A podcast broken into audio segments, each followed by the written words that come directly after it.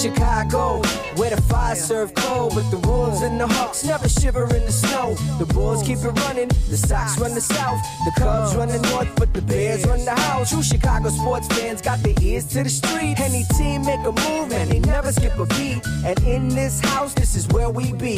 Welcome to the show with E-Rock and Big Z. Welcome, welcome, welcome, welcome to Chicago. Coming from the True Chicago Sports Fan Cave, this is the TCSF Podcast with your hosts, E-Rock and Big Z. Yeah! Episode 38 brought to you by 606 Media, True Chicago Sports Fans, and Grit Clothing Company. Don't forget to check out gritclothingco.com and use the promo code TrueFan15 for 15% off your entire order. That is TrueFan15. As always, I'm Big Z, and I'm here with my co-host, E-Rock. What up, E? What's good, Z? What's up, ladies and gentlemen? Welcome in. If you're a first-timer or a long-timer, please remember to hit that subscribe button, that notify button, and go ahead and give us a review, hopefully 5 stars, on your listening app of choice. Don't forget, you can support the show at anchor.fm/truechicagosportsfans/support. What's good, Z, man? How you doing? How was your week? My week was pretty good. How's your little vacation there, brother?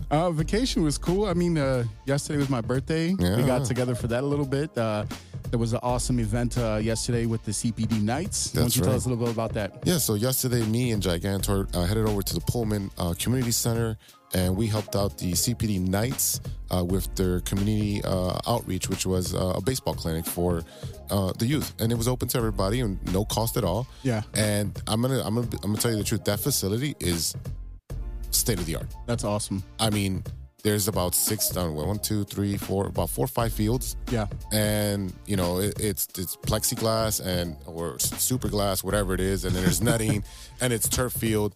And we had about 25 nights there. Wow. So there were stations. Each station was about 4 or 5 minutes. So kids got to learn hitting, pitching, base running, agility skills, just everything. And we also had, they had Tampico there, which is, you know, one of our friends. Yes, sir. We also had Sports and Ortho. They helped out some of the nights. You know, we're a little old to get stretched out. Right. So some of the guys got stretched out, but they were there consulting as well and had a good conversation with them. Awesome. Parents were awesome. Everybody there was just, you know, super elated, super friendly to be with. And we had a great time. It's a great event for the kids to be able to give back to the community. Like I was saying, when we did our show with the CPD Knights and their board members, talking about like what it's like to be able to see police officers in a positive spotlight, seeing them giving back to the see community. Them as humans. Exactly. Yeah. So I mean, especially with everything that's going on in the world right now. But yeah, that's awesome. I unfortunately wasn't unable to attend the event. Right. My wife went yesterday morning to get her first dose of the COVID vaccine. I got mine the day before. So hopefully everyone out there is getting vaccinated, taking care of yourselves so that we can all gather safely again, because that's what we're trying to do. That's exactly what we're trying to do. All right, so shout out to our boy, Jose Shorty Torres. He defeated Blaine O'Driscoll in his fight last week on Brave CF 49 flyweight tournament. That was great. We actually sat down and watched the fight because they're in Bahrain, which is in Iran. So no, it's in, right? I don't know. It's a little island off of Qatar. Oh, that's how you say it, right? Qatar? Yeah. With a Q? Qatar? Yeah, I don't know. It's Qatar to me. But yeah, so I mean, like, we love seeing him fight, unfortunately, because of where he is sometimes. The 10-hour difference. Yeah, so it's weird to watch that fight, but we actually were able to sit down and watch the fight last night, and he did a great job. I mean, he picked up O'Driscoll like 3-4 times and slammed him down, and he got the W, so he'll be moving on in the tournament. But it was great to see him fight. And I'm going to give him a shout-out because he was the first one, because of that time difference, he was the first one to give me a shout-out on Facebook and say happy birthday. So appreciate you, Shorty. Z, we have another great guest this week from Beer Pong Chicago. Connor Holtz is going to be joining us a little bit later. Oh, that's exciting, man. I mean, I'm excited because I played beer pong. Yeah. Apparently, I played it incorrectly. I didn't know there was rules. Yeah, I didn't either. I think it was like, I always thought it was like, all right, hit a cup, take a shot. And I'm like, well, maybe that's just the way that I roll. I mean, it's a little bit different. Yeah, also today we'll talk about some more Bears moves, a ton of moves made by the Bulls at the trade deadline, Loyola playing in the Sweet 16 and Blackhawk news, as well as what's going on with Chicago baseball on both sides of town in our 3-up and 3-down segment. I love 3-up and 3-down. Absolutely. All right, folks, let's get this started. This is The Loop, our Chicago sports roundup where we keep you in the loop. This is Chicago. Doors open on the left at Chicago. Welcome to Chicago. Welcome to Chicago. Welcome to Chicago. This is Chicago. Doors open on the left at Chicago. Welcome to Chicago. All right, guys. Any Bears news? Yeah, all the time. We were just talking about how the Bears, NFL, it's nonstop. It never stops. So, I mean, we're always going to find something to talk about with this team. The offseason has been very, very active. Absolutely. So, check it out. The NFL is expected to announce the expansion to 17 regular season games effective starting this 2021 season. That's per ESPN's Adam Schefter. So it's gospel. Well, absolutely, because you know that man speaks the truth. They don't go out on ESPN unless they have at least two sources. So that's how why I trust them more than other outlets there. NFL has been playing a 16-game regular season schedule since 1978. So 17 games. I'm okay with the 17 games. There's probably going to be two buys, right? That's what they... I cannot confirm that because I have also that's what I think. That's the only way that you can really do 17 is if you have two bye weeks. I've also seen where they're not going to add a second bye week. So I mean they're going to have to eliminate preseason games, right? More than likely, that's what's going to happen. Go back to two. Funny enough, Alvin Kamara from the Saints came out and he said this dumb as hell. That was his response to the 17-game season. So it doesn't sound like he's a big fan of that. I don't think they're prorating their salary to it. They're not adjusting the salary. That's probably why. That's probably it right there. When there's money involved, right? Yeah. Mm-hmm. So this season, the Bears are going to face the AFC North and the NFC West, which includes home games against the Arizona Cardinals, Baltimore Ravens, Cincinnati Bengals, and San Francisco 49ers. They're also going to have away games against the Seattle Seahawks, Pittsburgh Steelers, Cleveland Browns, and the LA Rams with their new quarterback, formerly of Detroit. Well, to me, it always seems like the Bears have a hard schedule, no matter what. Whether they suck or they're good, it looks like a hard schedule. It's luck of the draw. Absolutely. I mean, you never know when these teams are going to be good because these divisions get rotated. So every year you get that first to worst or worst to first scenario. So, I mean, maybe this is the Bears. The Bears actually finished second last season in the NFC North. So they're going to face the same place finisher in the NFC East, which is the New York Giants. Okay. And the NFC South, which is your dad's favorite team. No, he hates them because of Brady now. But the defending Super Bowl champs, the Tampa Bay Buccaneers. I mean, I like the Bucs. I'm not a big fan of Brady. I respect him. Right. But so they're should we go to Tampa? I saw two birds, one stone. Yeah, that's true. Road trip. Yeah, that's interesting. We'll have to see how that shakes out. Yeah, they had a lot of signings too. All right, the Bears signed veteran offensive lineman Elijah Wilkinson to one-year contract. Wilkinson, 26, spent the last four seasons with the Broncos. So the Broncos and the Bears just keep shifting players back and forth. I guess they like the orange and blue, right? Absolutely. All right, so he was appearing in 45 games with 26 starts after entering the NFL with Denver in 2017 as an undrafted free agent out of Massachusetts. Who plays in Massachusetts? I didn't even know they... crab cakes. Unless it's like, MIT and Boston College. Yeah, I mean, Waddle's territory, right? Mm-hmm. All right, so after opening the final seven games at right guard in 2018, Wilkinson started 12 contests at right tackle in 2019. He remained at right tackle last season, starting the first three games before he was placed on IR with a broken shin bone. Ouch. Yeah. Wilkinson recovered from the injury in time to return and start the final four contests of the season. So this is a guy that's been around for a while, familiar in the NFL. He's not a rookie. He's not a first or second year player. And what you're seeing is that finally the Bears are addressing offensive line needs. They're starting to fill in some of the gaps there. Yeah, with a veteran. Yeah, no more experiments. Well, I mean, you're always gonna have an experiment, but it's not like Rashad Coward who sucked on both sides of the line. Yeah, he was a coward. They also brought back former Chicago Bear Christian Jones. He's returning for his second stint with the Bears after signing a one-year deal. Lots of one-year deals for this team. Jones was here for his first four NFL seasons in Chicago. He came over as an undrafted free agent from Florida State. He played in 63 games with 31 starts for the Bears. He then signed with the Lions in 2018 and spent the last three seasons up there in Detroit. They also brought back safety DeAndre Houston Carson. He's going to return for a sixth season with the Bears after signing a one-year deal again last week. The Bears on Friday also re-signed cornerback Artie Burns, formerly of the Pittsburgh Steelers. They brought him back for a one-year deal. He joined the Bears last March after spending his first four seasons with the Steelers, like I said. But he tore his ACL during a training camp practice last year in August, and he spent the entire season on the IR. Yeah, it sucks. That sucks. Well, a familiar name is back in the NFL. That's right. That's right. Kyle Long is back. Oh, wow. Yeah, we forgot to mention this a couple weeks ago, but you know what?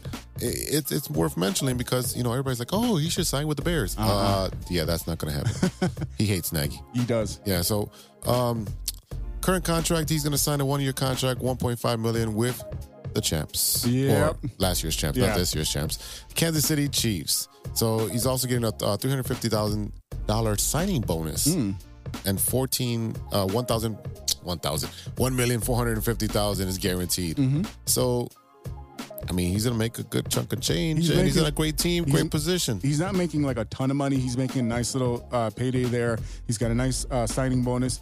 I thought that he was going to go play for the Raiders where his dad played, but he's staying in the division. So, I mean, they probably offered him something that he couldn't refuse. No one else is really – who else is really calling Kyle Long and trying to draw him out of retirement, you know? Not many people. San Francisco 49ers, again, making moves in the draft. They moved up to the number 3 draft spot, which they got from the Dolphins. Shout out to Mike One's favorite team. Now there's rumors that they're moving up to possibly grab – the guy I think the Bears should go after, quarterback Trey Lance. I'm also hearing that Justin Fields' draft stock is dropping. It's all over the place. Not long ago, he was thought to be the best quarterback in the draft that's not named Sunshine. Trevor Lawrence. Now, you know, I've been on the record saying that I'm a fan of Justin Fields, so I'm thinking maybe they have a chance now. I mean, I think the Bears do move up. They got to make a move to move up. I mean, you got to address the quarterback. So the thing is that Larry Mayer was on Twitter, and he was saying there's a prediction that the Bears are going to trade up from number 20 to the 11th pick to pick Alabama's quarterback, Mac Jones, sending a 2021 third-round pick and a 2022 first-round pick to the Giants. Do it. You like Mac Jones? I like McDonald's. I don't know, man. Alabama doesn't traditionally give out good quarterbacks. I mean, that's just where they've been. So I don't know. I'm so on it. I mean, I feel like we're in the boat where we're like, they got to get somebody. They have to draft somebody. But I think if Fields is there, you go after him.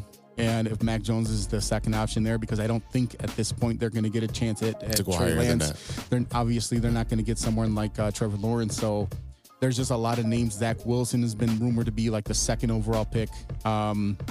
So there's a lot of kind of fluidity in this first like 10 to 15 draft spots for this season because there's so many quarterbacks out there. And no matter what, if you're that high up in the draft, typically you're going to need a quarterback. Yeah. I mean, it is what it is. I mean, the Dolphins are just making moves, and they got, I don't know, like... The Dolphins have a ton of like first and second round picks. For the next 7 years, they have like 2 first rounders and 2 second rounders like every year. And they're gonna be good. They're gonna be good. Hey, let me tell you. Like I said, that's Mike One's favorite team. I still think about him. Why? Because he just loved the Dolphins. I mean, did he? Yeah, was it the Marino kind of thing? I don't remember. He told me once before he passed that there was a reason why he was a Dolphins fan. I'm guessing it was Marino. I know guys that were Dolphins fans because of Marino, because I think his total touchdowns was 420. You know what that means? Yeah. So I had a buddy in high school who was actually like always wearing Marino stuff because of that reason. I'm like, I get it. That's a stretch. That's a stretch, man. All right, man. What's going on at the Madhouse in Madison with the Blackhawks? The Blackhawks. They have one of the toughest stretches right now. They're playing their nemesis, the Predators, the Nashville Predators. You know, I love Nashville, but those Predators are very pesky, and they have trouble with them. Right. They just took a loss the other day. They're going to play tonight, which we're recording on Sunday, so they're playing tonight.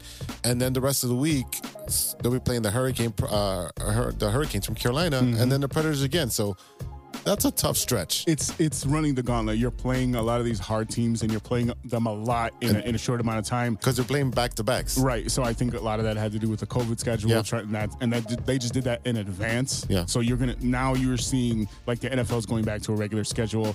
MLB is going back to a regular schedule. When they had to make the schedule for NBA and NHL, you had a lot more restrictions. So you're seeing a lot of clumping of teams kind of staying in that same area for a while. Yeah, definitely, definitely. Now, there's somebody who just came back, man. I heard. Yeah, Kirby Doc is back. Wow. Yeah. Guess who's back? So, you know, Dak's a center who skates extremely well. He's really good defensively. Mm-hmm. He gets a lot of those loose pucks, those 50 pucks. And obviously we know he's a skilled offensive player. I mean, we need him. We're down. We don't have a captain, and we really haven't had a true center all season. Right. And the thing is that there's still a lot of rumors flying around about what's going on with Johnny Toews. He's not going to come back this season at all. I don't think so. I overheard someone talking about when he did a little short video for Patrick Kane for his 1,000 game. I think it's for his goals or whatever it was, because you know, we talk about Kaner being the best ever American-born player, but someone noticed he's looking thin. He's not in hockey shape. So even if he was healthy enough to play, like healthy enough physically or whatever the hell's going on with him, right? He's not in hockey shape to play. I mean, that's probably the most grueling sport, just considering the fact that you're constantly moving no matter what. In soccer, right. So I mean, I hope he's come back soon, but they have been without a couple of these players that they need to kind of move on to the next step. That's right. What's going on the other side of the building with the Chicago Bulls? All right. I mean, they're making a little bit of noise. I heard. Yeah. A little bit. Yeah. Well, the Chicago Bulls have traded for All-Star Nikola Vučević. I got that right? Vučević? Uh-huh. Hey. This one I'm going to mess up.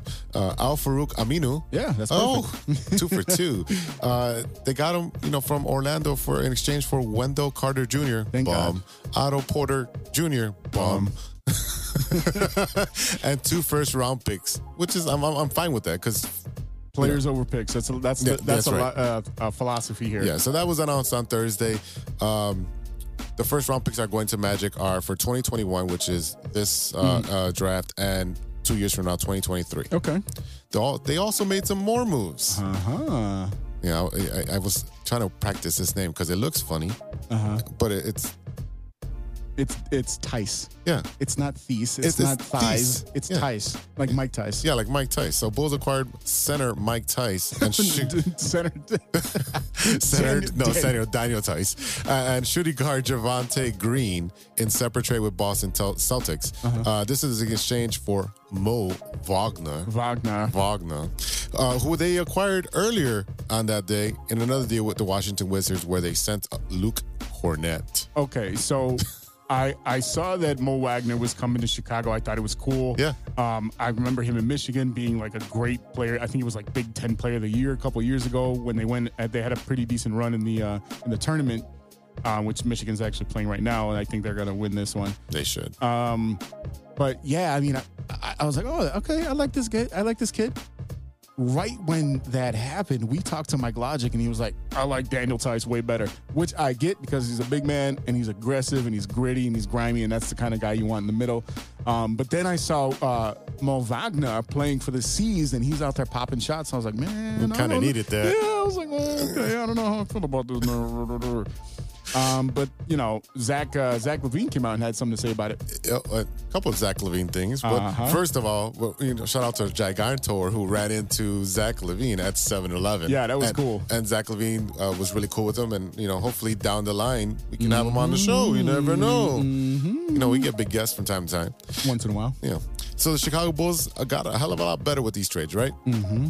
But there was a subtle jab by Zach LaVine. You know, he's like, he posted, or this is with an interview. Mm-hmm. He said, we appreciate that what those guys brought and the sacrifice they made for the Bulls. Okay. Trade deadlines, draft night, offseason. That's when you lose teammates and friends.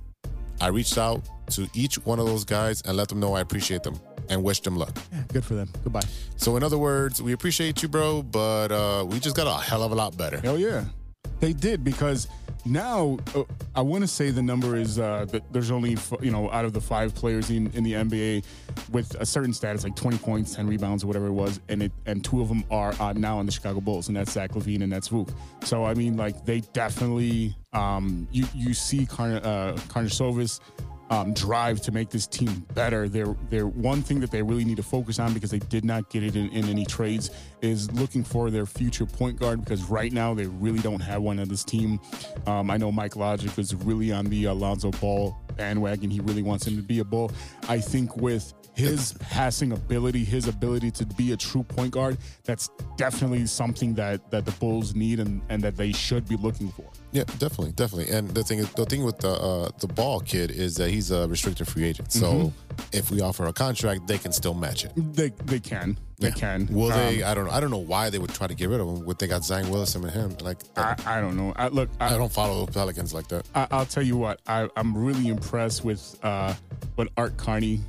Our new AKME guy. AKME, the AKME administration, because, you know, AKME. Uh-huh. See what I did there? AKME. But yeah, he came out and he said, obviously we want Chicago to be an attractive destination for free agents. We are serious here about winning, and we're serious about a culture of being competitive. I love it. Dude, he's probably my second favorite GM right now. Yeah. Who's the first? Well, Rick Hahn. Oh, that's right. Shocker. Oh, man. Unfortunate news. The Loyola men's basketball team, they did reach the Sweet 16 after their victory over Illinois. Unfortunately, the ride is over for the Ramblers. And Farva.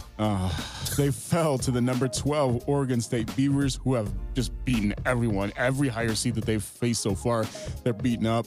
So unfortunately, the Ramblers lost 65-58. They had some great chances, but my boy, Cameron Crutwig, a.k.a. Officer Farva. He and the Ramblers couldn't pull it off in the end, but still a great run for Loyola. And the funniest thing that came out of all of this, the Sister Jean meme? Sister Jean with the Jordan face. And oh, boy. Oh, man. The internet wins again. Yeah, absolutely. Hey, the internet stays undefeated, sir. Yeah. Just like Father Time. All right, guys. We'll be right back with 3 Up and 3 Down, Spring Training Edition, after a word from our sponsors.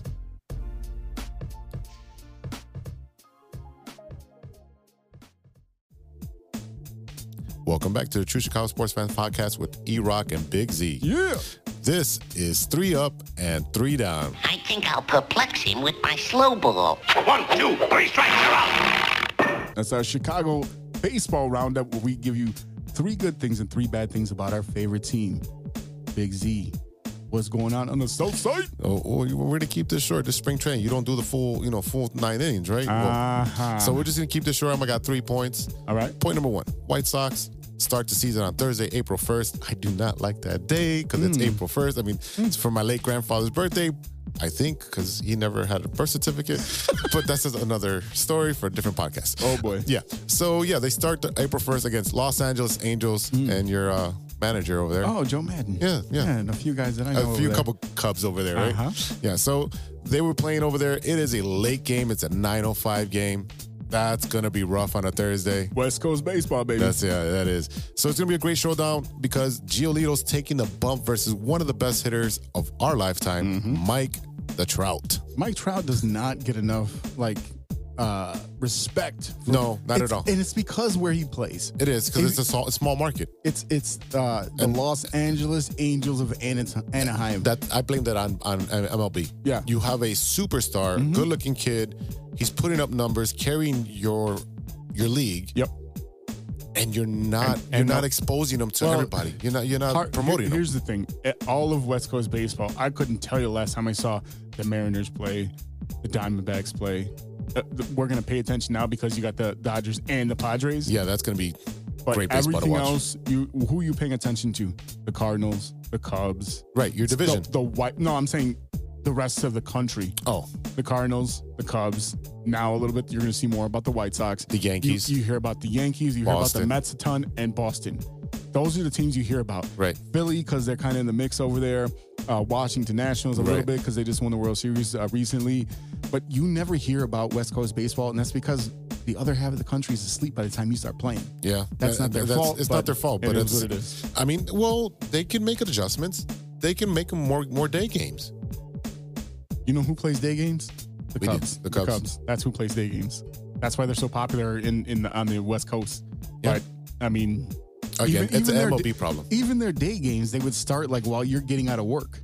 You know what I mean? Mm-hmm. And that would be an early game from them. Right. So, I mean, it's kind of even so, how are you going to consume that game? Yeah. A 9:05 start makes it the only way that really the whole country can consume that game. Because you got to remember, that's our time now, 9:05. For them, it's 7:05. New York, it's 10 o'clock. Right. So that's what it comes down to. All right, point number 2. Rick Hahn announced on Thursday that left fielder Eloy Jimenez has suffered a ruptured left pectoral tendon and will require surgery. He's expected to miss 5 to 6 months out of action, putting his season in jeopardy. I mean, he's not putting his season in jeopardy. His season is over. His season, this reminds me, and yep, I know. In a way, yeah, you're already, I know. Yeah. I already know. Schwartz, right? Yeah, yeah. He got hurt early in the season, came back for the playoffs and raked, right? Yeah. Okay, so. This reminds me of a bad fielder who got hurt early and now, hey, ooh, is he going to show back? Is he going to come back for the playoffs? Ooh. No, they should really plan that, not have him for the rest of the year. Well, I mean, because you still got to get timing down. Well, for hitting. The Cubs 100% planned that Schwarber was done for the season. Yeah. And then it just happened. It was like, well, I mean, he can hit. He doesn't need a field. So, right. I mean, what is Eloy doing? We don't want him in the field anyway. No, we don't. That's Spider-Man over here. All right, point number 3. Looks like rookie Andrew Vaughn will break camp and will be the team's DH.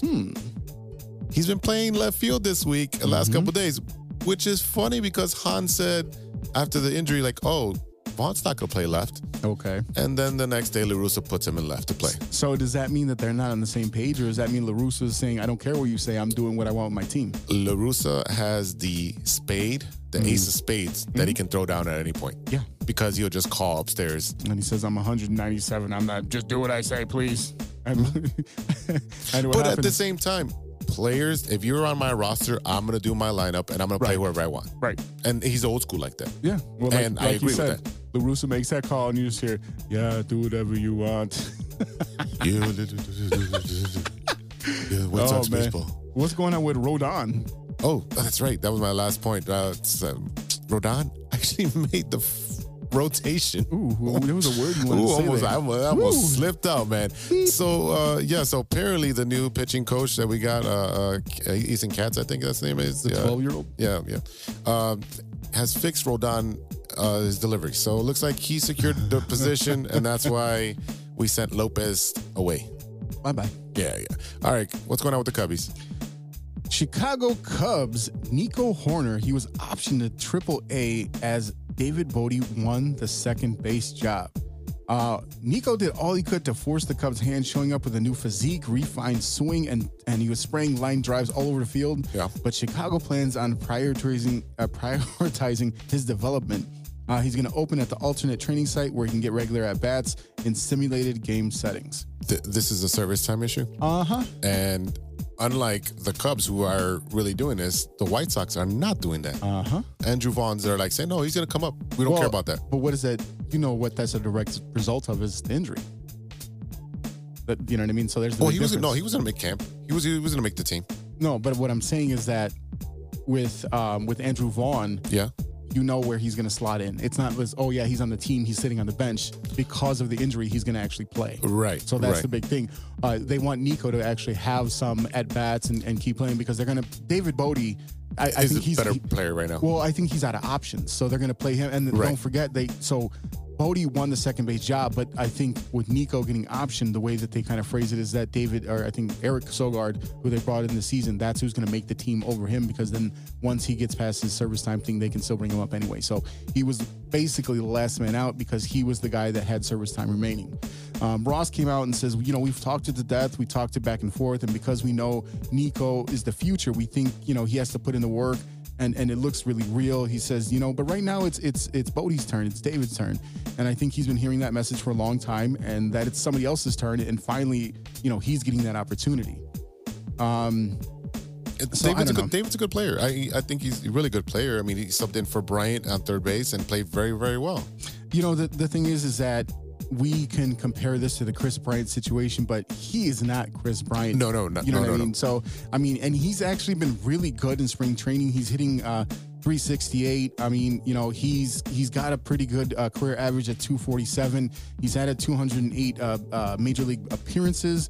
So, I mean, he's actually played, I think, more major league games and minor league games at this point. So, I mean, you know, this is kind of, it feels almost like how they kind of handled Ian Happ in the long run, you know. Right. Another young guy who we didn't know was going to go on with Adbert Alzolay. There's a lot of consonants in those names. Yeah. He made the Cubs opening roster, and he's going to be in the rotation. Alec Mills will start the season in the bullpen. Right. Well, he was a bullpen guy anyway, and he got a spot start when he got his no hitter. Right. They stretched him. Yeah. Last year he threw the new hitter for the Cubs against the Milwaukee Brewers, baby. The Cubs selected Rex Brothers' contract last week. They're giving him a spot also in the opening day bullpen. Wow. Ross came out and confirmed that right-hander Dylan Maples made the team as well, putting the final touches in what will be a 9-man relief corps to start the 2021 campaign. So that's 14 pitchers out of the 27 slots, right? Numbers. Whatever you say. Kimbrel is going to return as the Cubs closer. We know that. He's going to be joined by right-handers Jason Adam, Dylan Maples, Alec Mills, Ryan Tepera, MVP, Dan Winkler, and Brandon Workman, plus lefties Rex Brothers and Andrew Chafin. Dan Winkler, wasn't he on Happy Days? Monday, Tuesday. Happy Days. The Chicago Cubs will host opening day at Wrigley Field on April 1st. There's your April Fool again. They face the Pittsburgh Pirates, starting with a very familiar time to Cubs fans, like I said, that day game, 1:20 p.m. Well, the day games is because they never had lights. And that's fine. That's fine. I mean? There's nothing against Cubs fans. Cubs day games are great. They're awesome. Because, I mean, just like where you are, it's just a great daytime environment. Plus, you got all the bars. Kyle Hendricks has been named the opening day starter for second time in a row. Because they got rid of Darvish, but he's your ace. This is his second year in a row because he got the start last year over Darvish. Yeah. And that's after John Lester was the opener for many years for the Cubs. And they didn't bring him back. No. And that's, I mean, hey, you got your rotation set. What is going to happen? Who the hell knows? You got Arrieta back. Mm-hmm. You got Adzelay going to be starting. You know, this is going to be interesting. I don't know what's going to happen, but I mean, I think this is going to go one of two ways. They're going to fall off a cliff right away and come off to just such a slow start that by the time the trade deadline comes, they are going to be sellers instead of buyers, or they're going to come out on fire and then try to maintain. And hopefully what they're going to do, I feel like, is they're going to kind of be maybe around 500 in midseason, and they're going to make some desperation moves and maybe try to pull some guys off of other bad teams and try to make their push and go for a wild card. I don't know if they're winning the division, especially with the addition of Arenado to the Cardinals. But I think really we always kind of have the Milwaukee Brewers in the back of our mind. Yeah. But I think this is a division where you're going to see the true competition going to be between the Cardinals and the Cubs. It's going to be a dogfight for you guys. Absolutely. This is by far not a clear cut. Oh yeah, the Cubs can do it. This is, I hope the Cubs can beat the Cardinals, because I think the Cardinals are definitely the front runner in our division right now. This is a year for the Cubs where it's bang or bust. Yes. Boom or bust, however you want to say it. Either they're going, like you said, they're going to come out on fire and, hey, we got a chance. Let's go acquire some short contracts and see what we can do. You never know. If you get into the dance, hey, you might make it all the way, you know, might get lucky. Well, and what it is that they brought back a couple of, I think one of the names that I was thinking about before and I mentioned before, they brought back like Cameron Maybin, but they didn't bring back Billy Hamilton. I think you guys got him. We got him now, yeah. So, I mean, like there are these guys that were, that's the thing, that's the weird thing about the Reds is that they got these guys that played for them for like 10 years. They're really good. And then like Jay Bruce is on like the Mets now, you know what I mean? And you got, I can't remember the first baseman. And the Reds. Ohio. Yeah, and that's what it is that you get these guys that are kind of stuck in purgatory and they're like, they are hot at the beginning of the season, and then what happens is they play there until they're too old and they get traded. Castellanos should not be over there. No, no, that's a ridiculous. Like I don't know why. Of all teams, like I was like, come to our side or stay up there on our side. Right, you're gonna do. You and can you become a you'd be a legend here. Because that's the thing is that you think about like a team like Detroit where he came from. Right. I never even heard of this guy. Oh, I see. He used to kill us. Yeah. But he's a double machine. And that's what I'm saying. You only know him because he played against you. But if you were like a Texas Rangers fan, you would have never heard of this guy. No. You know what I mean? So it's like when he came to the Cubs, I was like, oh, okay. I didn't know who he was. Mm-hmm. And he came over here with his shirt half open, flapping around and stuff like that. You know his style. He had that crazy swing, and I was like, okay, I like this guy. He can rake. And he was the one that brought that spark the year he was brought over in that trade. But what I'm saying is that Detroit and Cincinnati are essentially the equivalent of each other in their respective leagues. Oh, yeah. Where you got kind of like a town that people know, but it's not real big. It's not very popular right now. Not since the 70s. Right. And, you know, they're relatively anonymous players for the stars of those teams, unless you're like a fantasy bum like me. Yeah. So, as a Cubs fan, I never heard of Castellanos. Now he goes to the other version of the Detroit Tigers, and people forgot about him all over again. Yeah. I forgot he was even in. I was like, you until you mentioned him, I was like, oh, yeah. So, that's what I'm saying.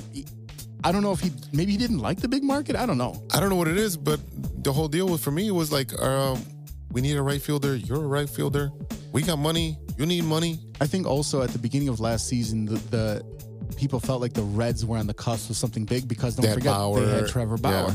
You know, so I think that was their big push, and getting Castellanos was like, oh, this is that piece that's going to help us go over the edge, and guess what?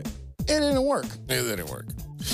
All right, ladies and gentlemen, we'll be right back with our featured guest this week, Connor Holtz from Beer Pong Chicago, after a word from our friends at Grit Clothing Company. Hey, true Chicago sports fans, show off your Chicago pride with some fresh gear from Grit Clothing Company. At Grit Clothing, they create simple, classic clothing that represents their Southside Chicago lifestyle. With products like hats, t-shirts, hoodies, and glassware, Grit has everything you need to represent your Chicago pride. Check out gritclothingco.com and use the promo code TrueFan15 for 15% off of your entire order. That's gritclothingco.com and use our promo code TrueFan15. Welcome back to the True Chicago Sports Fans Podcast with E-Rock and Big Z. Yeah. This week we have another great guest from Beer Pong Chicago. Ladies and gentlemen, please welcome in Connor Holtz. And thank you guys for having me. I've been doing Beer Pong, professional beer pong tournaments both here in Chicago and throughout the country for a couple of years now. So definitely appreciate you guys taking the time to have me on the show today. Absolutely. Absolutely. So first things first, we got to know and we got to ask, are you Cubs or White Sox? Oh, man, that's kind of going to be the toughest question you're going to give me all day. But without a doubt, I'm a diehard Cubs fan, man. Yeah. Not just that I don't hate the Sox. Or It's tough. You know, I'm never going to root against Chicago. I'm a Chicago boy through and through, but Cubs all the way, man. I'll be there opening weekend next Saturday. Oh yeah, that's what's up. You see, I finally got some Cubs fans to back me up over here. I see what you're doing here. All right, man, let's get into it. Tell us about Beer Pong Chicago. How did it get started, and how did you get involved with it? Beer Pong started in 2001. It was started by Billy Gaines, who was a collegiate swimmer. Obviously, he was around party scene, kind of the pong scene for a while, and he wanted to kind of take it to the next level. A couple years later, in 2006, he hosted the first World Series of Beer Pong in Las Vegas. And from there on, like, they've been pretty much running tournaments throughout the country. World Series happens every year in Las Vegas, currently at the Westgate, but they've been at venues such as Flamingo, you know, and such. So 3-4 years ago, I reached out and kind of wanted to get involved. As we all know, we all like playing pong, but, and, you know, you're playing for fun with your friends. There's a certain kind of you know, level that it gets to where, you know, you're not exactly playing with a lot of stakes on the line. So I wanted to play for some big money, wanted to play for some higher stakes. And, you know, Billy and Josh Hendo, another owner of the company, they set me up, got me going with running tournaments. And, you know, it kind of just took off from there. Once I went to my first World Series, 2018, I was hooked from there and you know, kind of rest in history. All right. So what we're hearing is you're pretty good at beer pong. What kind of strategy is involved in playing beer pong? Absolutely. I mean, you got to have some confidence. You got to be ready to, you know, your chips are going to be down at some point. You're playing against the best in the world. We could be playing, you know, the World Series of Knitting, and you're going to be going against the best knitters in the world. All right. So, you know, if you're going out onto the table and you're not exactly there mentally, you got to be ready to kind of get back in games you're losing in. If you get sent into rebuttal, you know, 3-4 cups, you got to be able to hit those cups to force overtime. You can lose a game and still win a tournament. You can have a bad day and still have a good week at a major tournament, things like that. So confidence is key, man. What's your favorite thing about playing beer pong? Honestly, it's the camaraderie, right? We all like to win, you know, especially when there's big money on the line. But it's the camaraderie. It's something that my boys and I have been playing, whether, you know, we're pre-gaming or going to bars throughout the city for many years. So that's something that kind of drew us in, both here on a local scale. And then I went to the World Series where I really didn't know anybody other than Billy Gaines and Josh Henderson, who were the two owners. Immediately I was kind of, you know, you look at the YouTube videos and things like that, and they can be kind of aggressive, right? There's a lot of smack talk on the table, a lot of intensity. So I didn't know exactly how I would be welcomed into the community like that. But once I went to World Series, people were, you know, as amazing as you can imagine. Like, yeah, they'll beat you on the table. They're going to come at your head, but they'll go out and buy you a drink at the bar, and they'll really welcome you into the family as long as you're not there. That's awesome. That's fantastic. So when you talk about all these national events, I mean, do you guys rank players nationally, or is there any kind of like ranking system? There is. You can go to beerpong.com to kind of keep tabs on that sort of thing. It really depends on the volume of events. You know, if there aren't a lot of events going on, obviously in the last year, obviously see that. But there's rankings. The thing about it too, it's very regional, right? So if you ask somebody from New Jersey who the best players in the world are, they're going to have their own opinion. Right. West Coast or the Midwest. So it kind of ends up being personal opinion, and really the rankings kind of figure themselves out by, you know, who shows up at the major tournaments when all the eyes are on there. So you're in charge of like the Chicago chapter. Are there other chapters throughout the country where they're representative of like different cities or areas? Beer Pong Chicago is the first formally branded kind of chapter, as you would say, but there's affiliated organizers all over the country. We have tournaments in San Diego by people who work for Beer Pong and work as staff 5 days out of 7 throughout the week. If you go to, you know, just about any big city in the country, you're going to be able to find a tournament within driving distance. So obviously Chicago's a major hub. It's where myself and Josh Henderson are based. So there's a lot of action in this city and you know, surrounding communities, but you'll be able to kind of find a tournament just about every city. Oh, that's awesome, man. I mean, I think it's a really cool thing, and that's especially Chicago being kind of the first one to have their own, like, almost affiliate, if you want to call it that. I think it's really cool, and hopefully it's something that kind of grows throughout the country. You guys can kind of have your own competitive little thing where you're like, well, Chicago's better than Detroit, and you can have your own, like, you know, kind of. I mean, we got to put these guys on the Ocho. That's exactly. That's what I'm saying, dude. Like, it's exposure, right? Because you know, I found out about it kind of on accident. I was, you know, I'm the type of guy who likes to go to Vegas, have a good time, and I was in the Flamingo and saw some advertising for the World Series, and you know, I always thought like there has to be a certain demographic that knows about this thing. When they know about it, whenever I tell people that there is such thing as a World Series of Beer Pong, whether they've heard of it or not, they think it's the coolest thing on the planet, and they want to get their buddy, they want to go run the table just like they've done a million times before. The guys who think they're the best at everything, especially see it every week, man. They always show up to our tournaments. They're like, we're going to run this, we're going to take, you know, back the cash, and it doesn't always work out. But as an organizer and somebody who's promoting the brand, I try to kind of hold their hand through those L's, you know, like make sure that they don't come out and win the whole pot, that, you know, they had a good time and that they'll be back. That's what's up. That's right. All right, man, we're going to put you through our gauntlet. These are kind of little questions. They're going to screw with you a little bit. That's the hope here. We want to give you the first thing that just give us the first thing that comes to mind. If you could be the best in the world at something for one day, what would it be?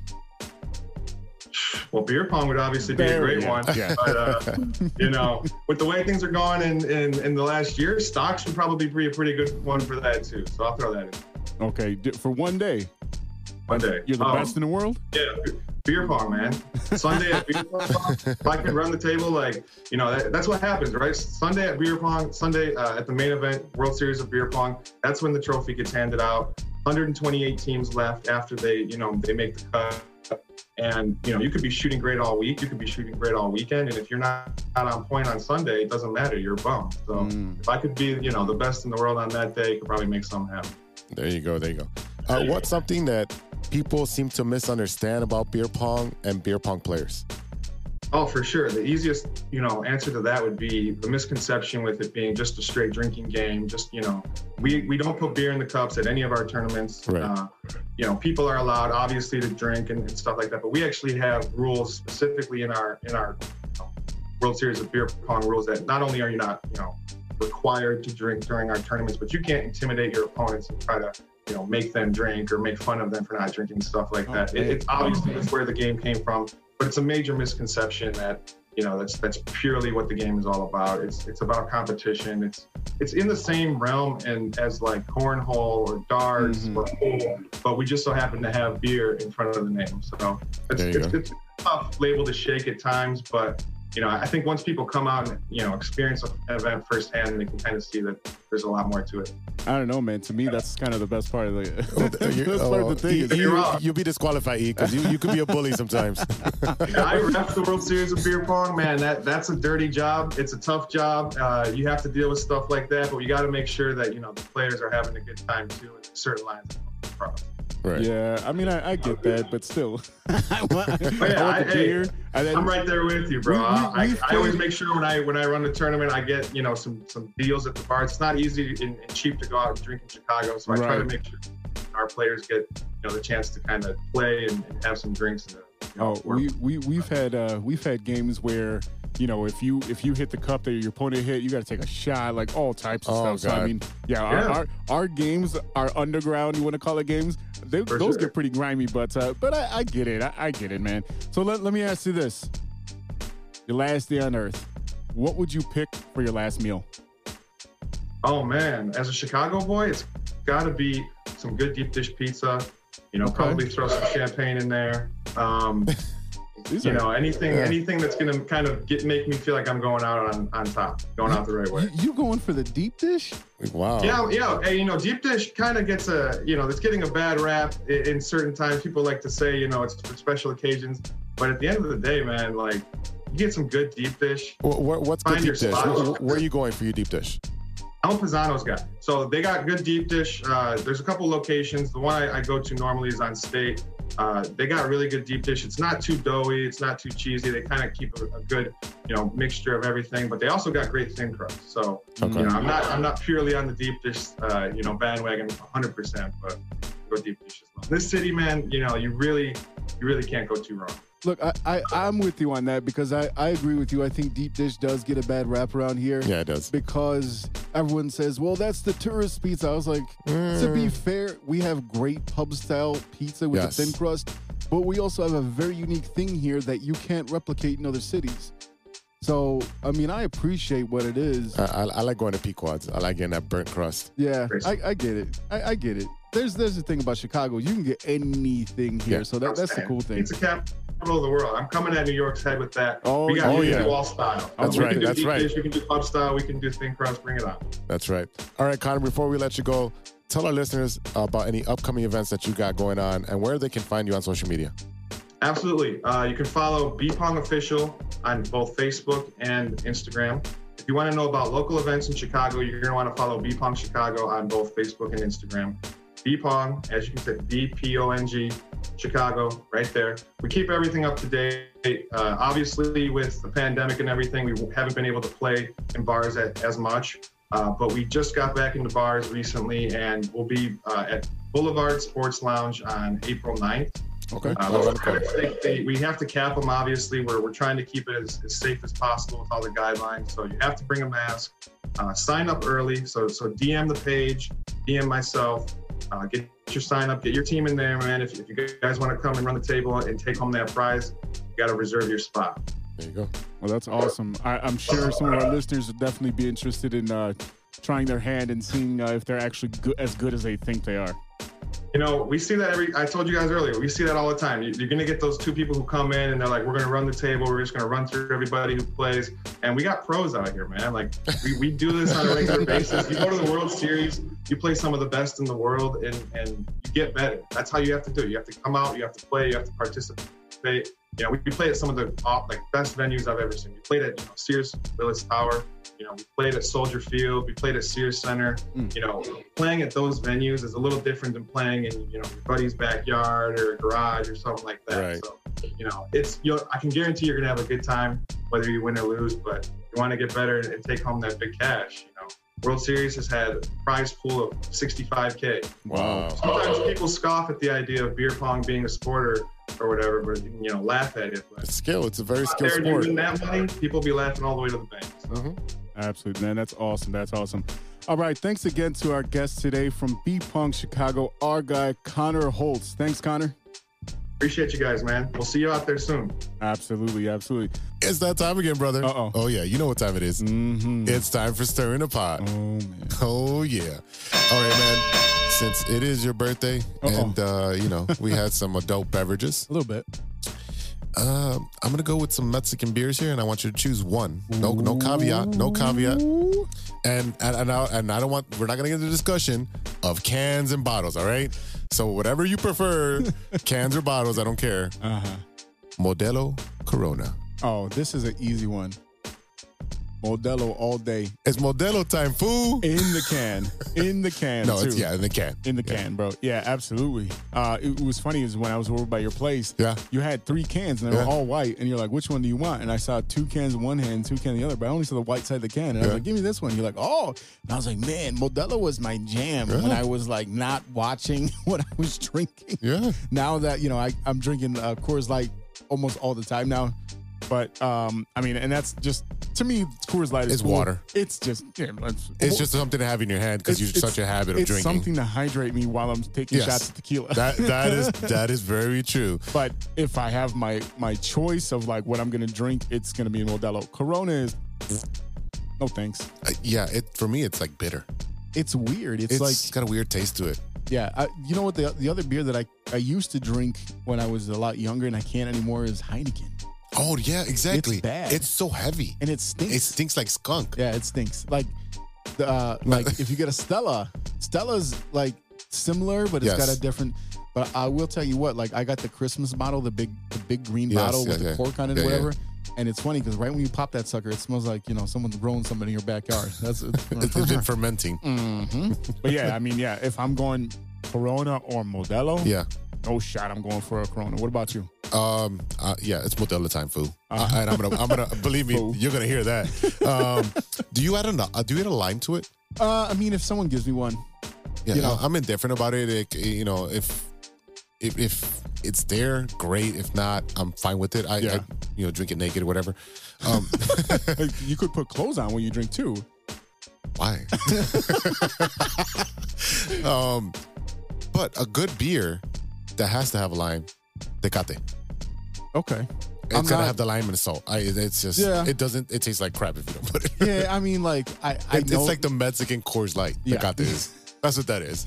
I'll tell you what, like, I've never been that into Tecate, like, unless someone brings it. So I'm like, because, I mean, I know Modelo's there, so I just go for that. Well, in my undergrad, there was a bar down the street, you know, and Tuesdays or Wednesdays, might have been Wednesdays, wing night. They had just open. They 15-cent wings and $2 Tecates. Oh. So, you know, you're a poor college kid.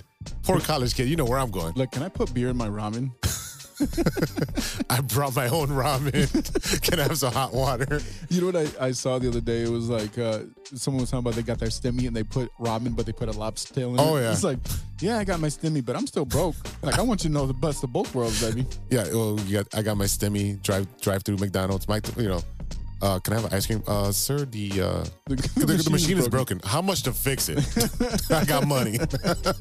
You know what my go-to was is that I would get a good tequila on the rocks with a lime. Okay. I would squeeze the lime and let that sit, and I would also get a Modelo. Okay.